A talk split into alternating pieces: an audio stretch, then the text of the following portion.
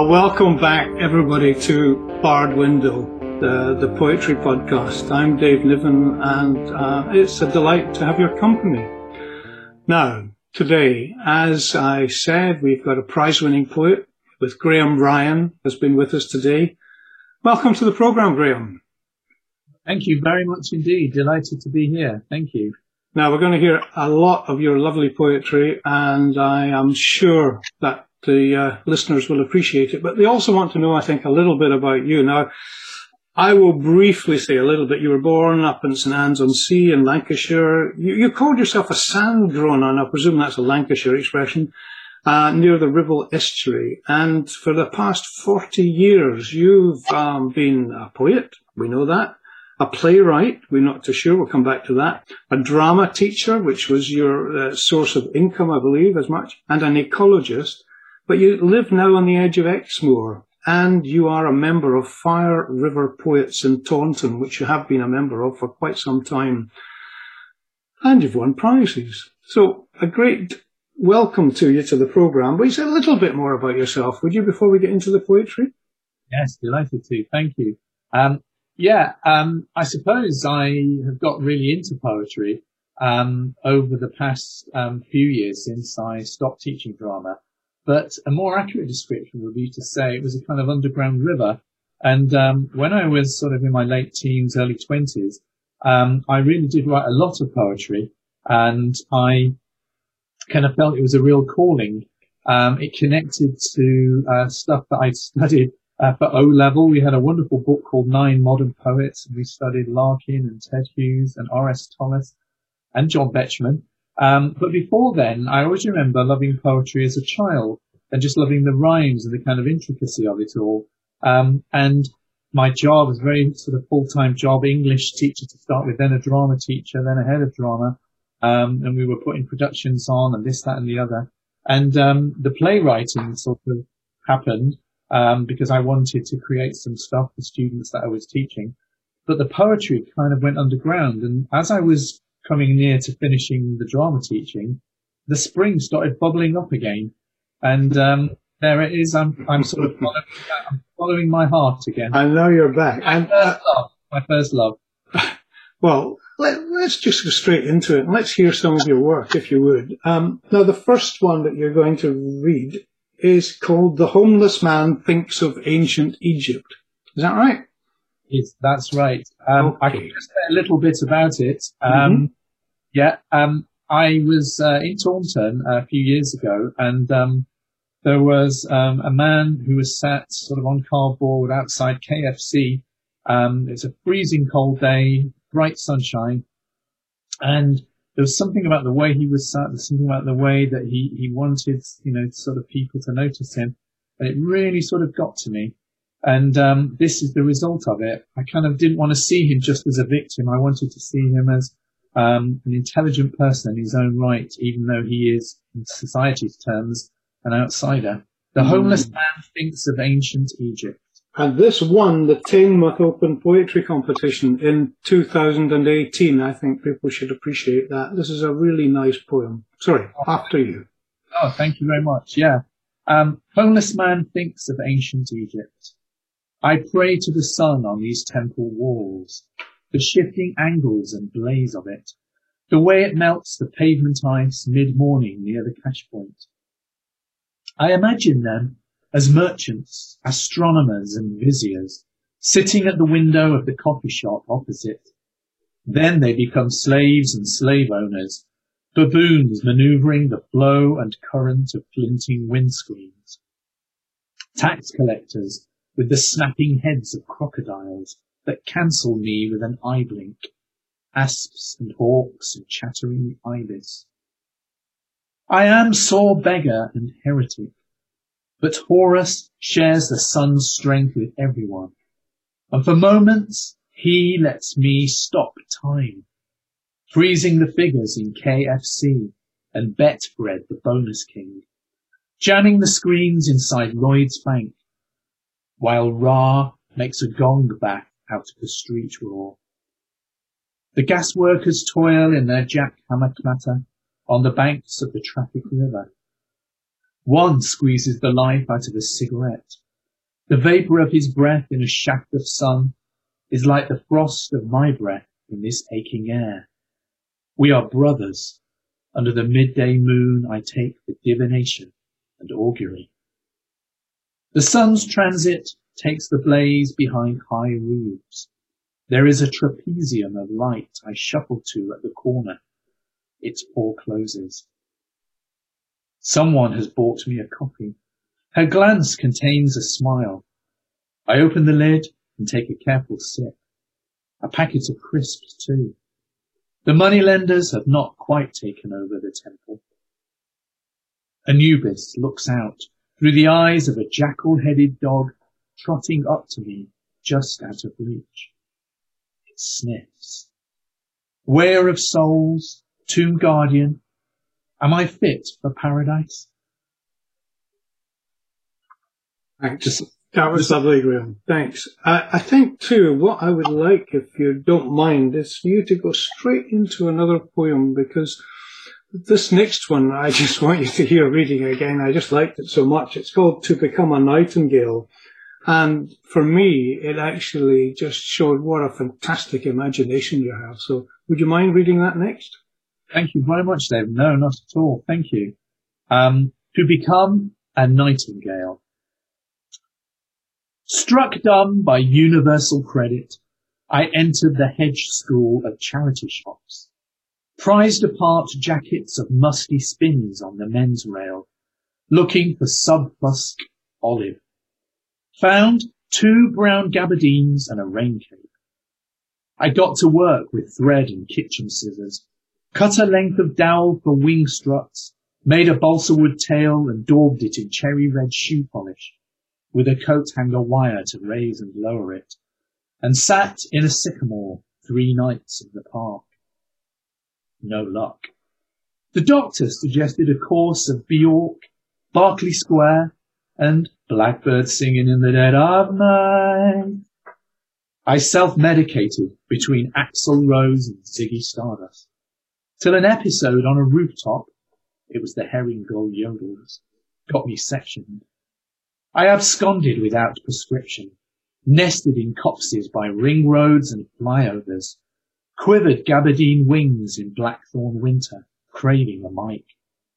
One morning I upped sticks holding a sign, Nightingale, and was dropped off finally deep in the southeast, near woods at dusk, with my battery running low.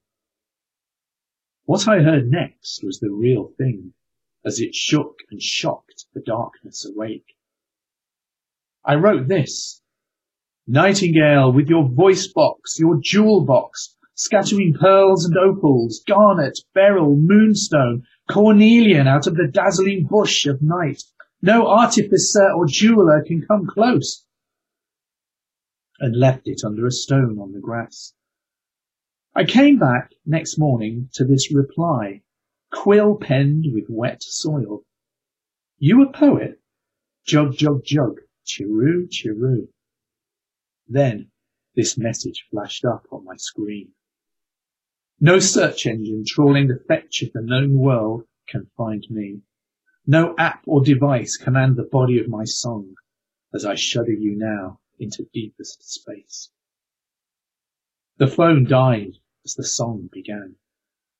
Others like me shuffled, were gathered in branches, taken shuddering into the eyes of nightingales, as feathers shrugged and shivered in us, beyond leaves and imagined wings, tailbones out of our beaks, gapes bright yellow, I cannot, cannot begin, cannot repeat, explain what, what we, what we were singing and singing and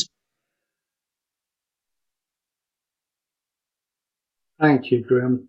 That was really great. I, I love that poem. Um, just say a couple of words about where you went in that poem and, and what prompted it. Um, well, what prompted it was um, actually seeing the nightingale sing as well as obviously hear it.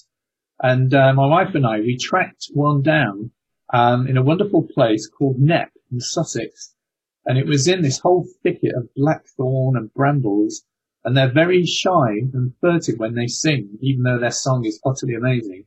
And we finally caught a glimpse and we managed to sort of sit very, very still.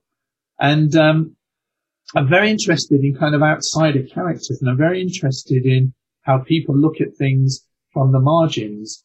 And, um, so that's why I sort of thought of somebody who, you know, may not be experiencing the easiest kind of life, but is transported into kind of the world of a nightingale, becomes a nightingale.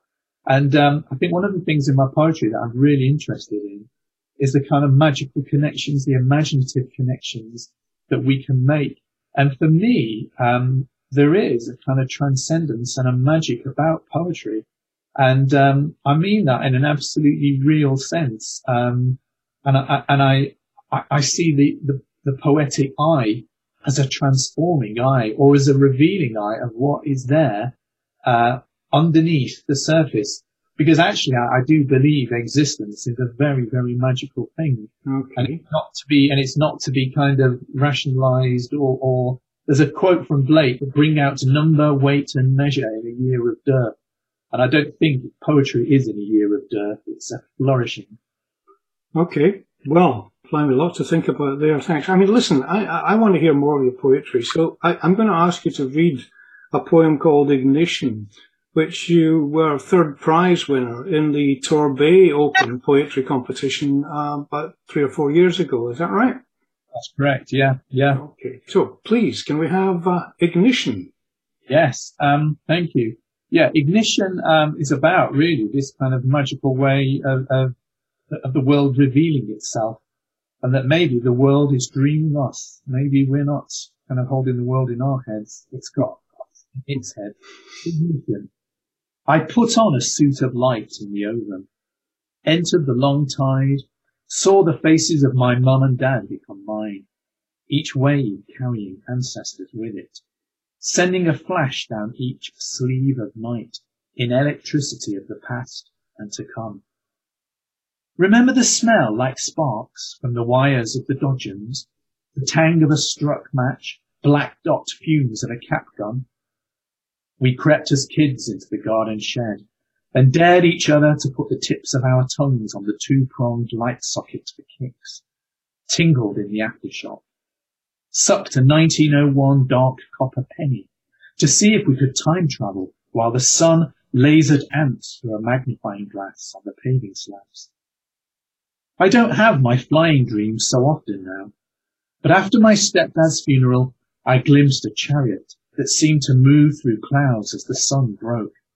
And sometimes I feel I could still pull on the air, like at the edge of a swimming pool, lift myself up to keep on rising above the roofs and marram grass dunes of St. Anne's, sensing in the solar plexus the evening light open pavilions to travel great distances.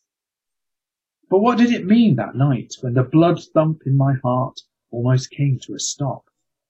In the dream, I was standing outside our house, my mother and sister behind me, and I had to go in in order to save us, and I couldn't, because death and darkness were going at it, hammer and tongs, waking me bolt upright to gasp for each breath.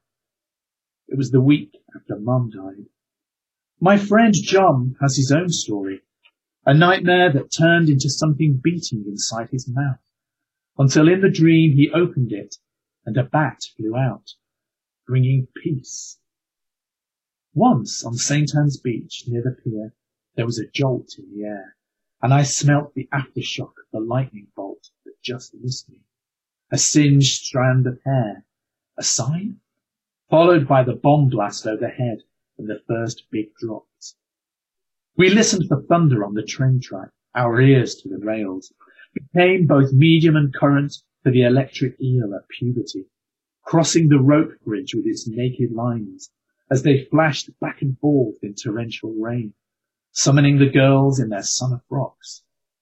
The jolt to the heart that day as she got off the bus, that smile she had.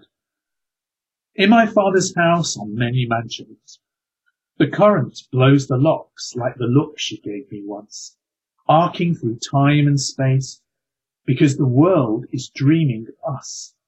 drumming with wings inside that alight, then take off in new formations. Thank you, Graeme. That was really well read. Thank you. I can see in that poem as well, you're talking about when you think about the value of poetry, the impact of poetry on everybody's lives and the way that it can be a very unique descriptive medium. Lovely. Okay, well look, I, I, all your poems are going to be available on the Bard Windows site. You know, if, people subscribe and click on to have a look at everybody's, all poets' poetry.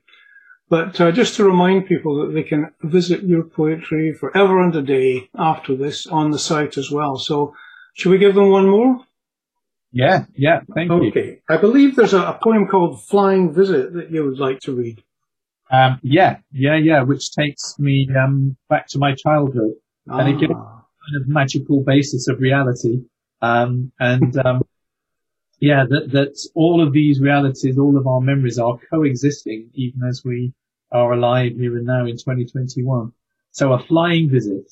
Okay. I see shiny bald, thick-necked Mr. Metcalf blowing smoke rings in his braces and white singlet, resting arms on the dining room table as tobacco stains spiral his thoughts up to the ceiling, facing the mirror that spins him slowly in reflection ex-police sergeant, lighting one cigarette from another. The sugar in his tea rotating as his wife sets down the tray and reverses. So the mirror lifts itself off the wall, tipping up years in a scatter of back gardens and alleys, cantilevering rooftops and chimney stacks till starlings pour out, leave aerials twanging, a light on Miss Darlington's watering can, that dips to slake the throats of blue hydrangeas in number 12. Oh, Stephen Street of St. Anne's on Sea, your tarmacked asphalt after rain is perfume. Your photographs rock on sideboards and sills in a gospel of tones. And now comes a day of flying ants, the winged females in all the gardens. I am standing in Gladys U. Parker's hallway near the statue of her African prince, Nicodemus. Her Lancashire R's and vowels float towards me. Auntie Doris is pastry brushing milk across a meat and potato pie with its fork holes, placing it with oven gloves on the middle shelf for her lodger, Harry Bailey's tea. This gesture she makes, repositioning a hair grip, lives for 50 years in the mirror. Her laugh between number seven and number nine conjures Ruby the spaniel's bark through walls. As a cat hightails it along the fence, composes head and feet into an Egyptian carving, as it yawns to its needle teeth. Dice shake the houses and out we all tumble, kicking dried white dog dirt, walking on stilts, venturing knock-a-door run and chain to. Jeffrey Logan, three years older, sparks up a silk cut which I hold and inhale. Try blowing smoke rings. Slash up the wall as high as he can. My dad is sandpapering the gate. My mum clipping the mock orange bush. I once ate petals from it in my pram. And now he dips his brush into the painting. See that streak on the brick wall right here? It dripped one afternoon and you can still see the mark. What kind of blue? I ask him. And my dad looks right back through the mirror and tells me it is royal blue. Or was it ultramarine? As the worlds flashing alongside this one lift the lid off the tin and make a flying saucer of it, scattering drops and particles that swallow dive with us into the great accelerator. Lovely stuff. Thanks. So, poetry I know you said you had this kind of 30 year hiatus, in which it kind of slightly went under the radar for a while while you had to concentrate on all these other things. But I mean, some of your poetry is really engaging. Um, what, tell us a little bit, Graeme, because what you think actually of poetry's value to society as a whole, because so many people, in my view, have got more of a superficial view of poetry, whereas some of the greater poets that you listen to really understand the value of their work in terms of influencing and explaining? I mean, where would you sit?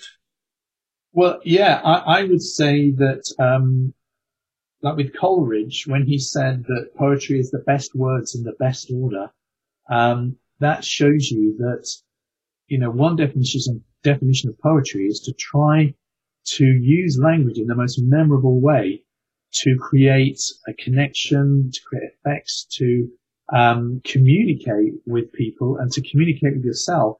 So these have got to be the best words and you've really got to work so hard at putting them in the best order.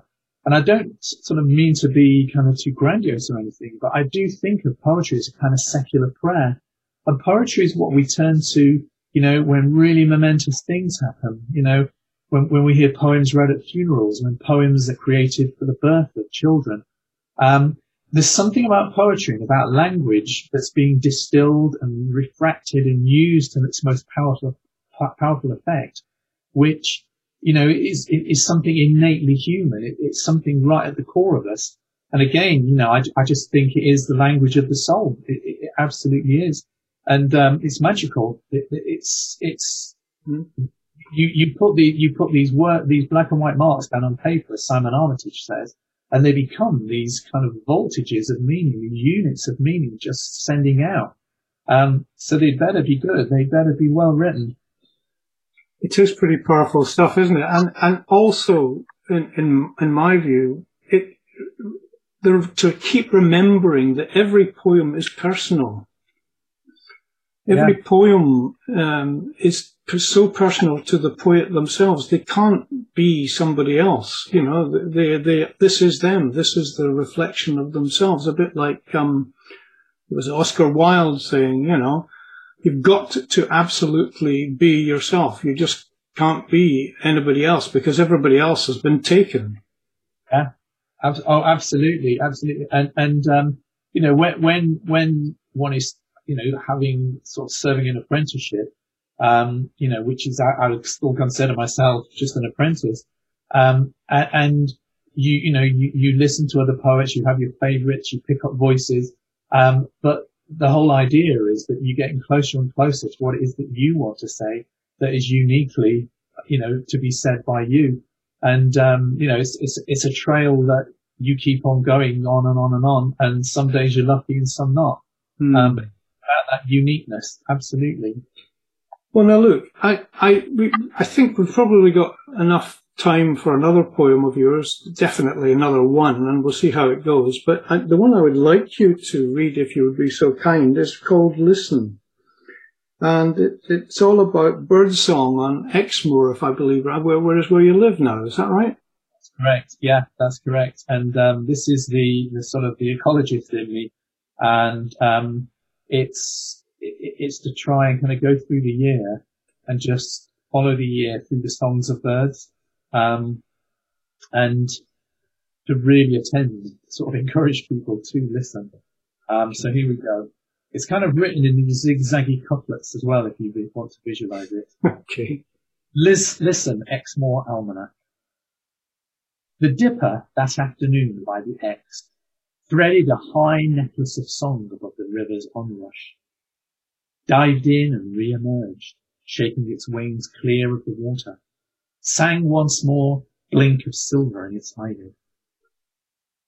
The first blackbird, flirting sotto voce with spring, makes radio contact out of holly and ivy, and the song thrush fashions small ivory statues in triplets that echo in Withypool churchyard. From burnt out bracken in a hailstorm, the wren has become a tight bobbin of song, a spinning jenny. Snow banks deep over the sunless combes and high roads. A, blo- a buzzard plucks mews out of the gut-taut air. Raven and carrion crow with their dark sprack press down hard on the black keys. Snow fever chatter at field fares and redwing in the fields of ice.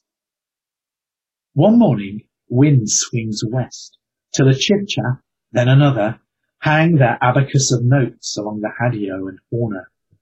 On Prayway meads the planetary calls of golden plover meet the first larks high up, drizzling balsam from the gods. Jitterbug of Dartford warblers on North Hill, Stone Tap of Stone Chat. From branches in back gardens, a willow warbler lets slip a yellow lace scarf of sound that drifts across the punch bowl.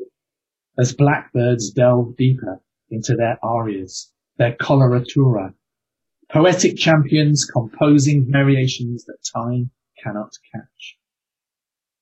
One dawn, on the whim of a trade wind, a cuckoo at Three Coom's Foot arrives, distilling spring and summer into its beach theatre. Two notes older than the barrows, older than Caratacus stone. Cuckoo the ventriloquist, popping coconut heat in the gorse. Conjurer with his cackle, as cumulus sail their timepieces across the blue, and tree pipits all morning parachute their song above Ball Valley woods with their dynasties of lichen. Pied flycatcher, redstart and wood warbler make vocal the light on water. Chetsford clings to its whinchats, Tom's Hill its tail flicking meteor. Nightjar, the goat sucker with his moth frequencies, churs at dusk above Lee Hill, tuning the moon's radio set along a branch of nightfall. Silent August rounds robins up to light the first braziers of autumn. The dipper sowing its silver again by the river, as if all this could never cease. And I think uh, she wanted to say a couple of things about that poem as well. Mm, please. That poetry um, is also has got um, some healing substances in it. Um, it's it, it, it's it's sort of a balm that you can pour on the world. So in the midst of you know the the biodiversity crisis that we're in at the moment, this is an attempt to kind of say you know the, the birds sing as if all this could never cease, and they are still singing, um, maybe in lesser numbers, but that balm that they pour on the world is still there. Um, and and I, I, I put that poem in um, a kind of ecological calendar book that I created through the year called Nature Notes Calendar. Um, that finished, that poem finishes the book off as a very mm. hopeful note. Well, look, that plus others, plus lots of others that you could have read today if we had time, uh, we're going to be putting on the site as we develop this new poetry podcast. I mean, I'm really grateful to you, Graeme, being one of the first guests, and I think we ought to remind people that this work that you've read and any other of your work that you want people to see will be available on the site in your pages. And I think, you know, that, that and the way we develop other poets from now on, we can build up a real body of craft that actually can um, reflect all the good in poetry. So, what, what would, I mean, what would you say to people, um, anybody out there who's beginning to think about writing poetry or has written poetry but hasn't really stepped over the line in terms of showing it or reading it. Would you give any encouragement to them? Yeah, definitely. Um, I mean, the first thing is read as much as you can, just saturate yourself in poetry. Um, because, you know, you will pick up so much about the craft. You will start to start to tune your own voice and start to find your own voice and, you know, start to send off to magazines, um, enter a few competitions, um, definitely join a local poetry group, find a group near you because the critical feedback you will get is invaluable and, um, you, you definitely need lots of other voices to kind of look at your work and sort of give you the most positive feedback you can get, but also to really hold you to the test. Mm. Um, and, and all of those things, I think, you know, will, will move you on to the next stage. And Fire River uh, Poets, the group you belong to in Taunton, um, that's been established for quite some time, hasn't it? Yeah, it started in the 1970s, late 70s, I think. Um, and um, it's you know it's, it's a very um, very good and strong institution, and it's a fantastic forum for, for new poets, a fantastic forum to share your work, to workshop it, to get good feedback, um, and you know people who are established poets in their own right. So, you know, you can trust what they're saying. And it's, it's a very, very supportive group. Um, yeah, we put, we put readings on with guest poets every month as well. Um, so we, you know, we kind of really branch out into the, the big wide world of poetry. Um, not just sort of staying within um, Taunton or even the southwest. Um, we did have um, the Forward Prize-winning poet Caroline Bird um, in April, and um, you know she's an, a major league poet. So yeah, join a, local poetry. By all means, we'll put some details of Fire Rivers if you want on uh, on uh, to the site, as well as, um, as you mentioned, anything that you've published yourself, any books that you would like people to have a look at. We can put links to them. There's absolutely no problem whatsoever because this is a sharing site.